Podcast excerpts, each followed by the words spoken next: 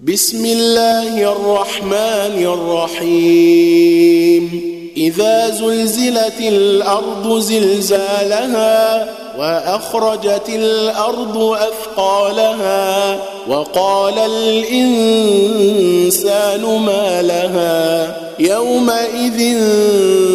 تحدث أخبارها بأن ربك أوحى لها يومئذ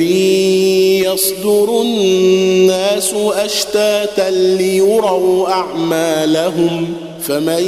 يعمل مثقال ذرة خيرا يره ومن يعمل مثقال ذرة شرا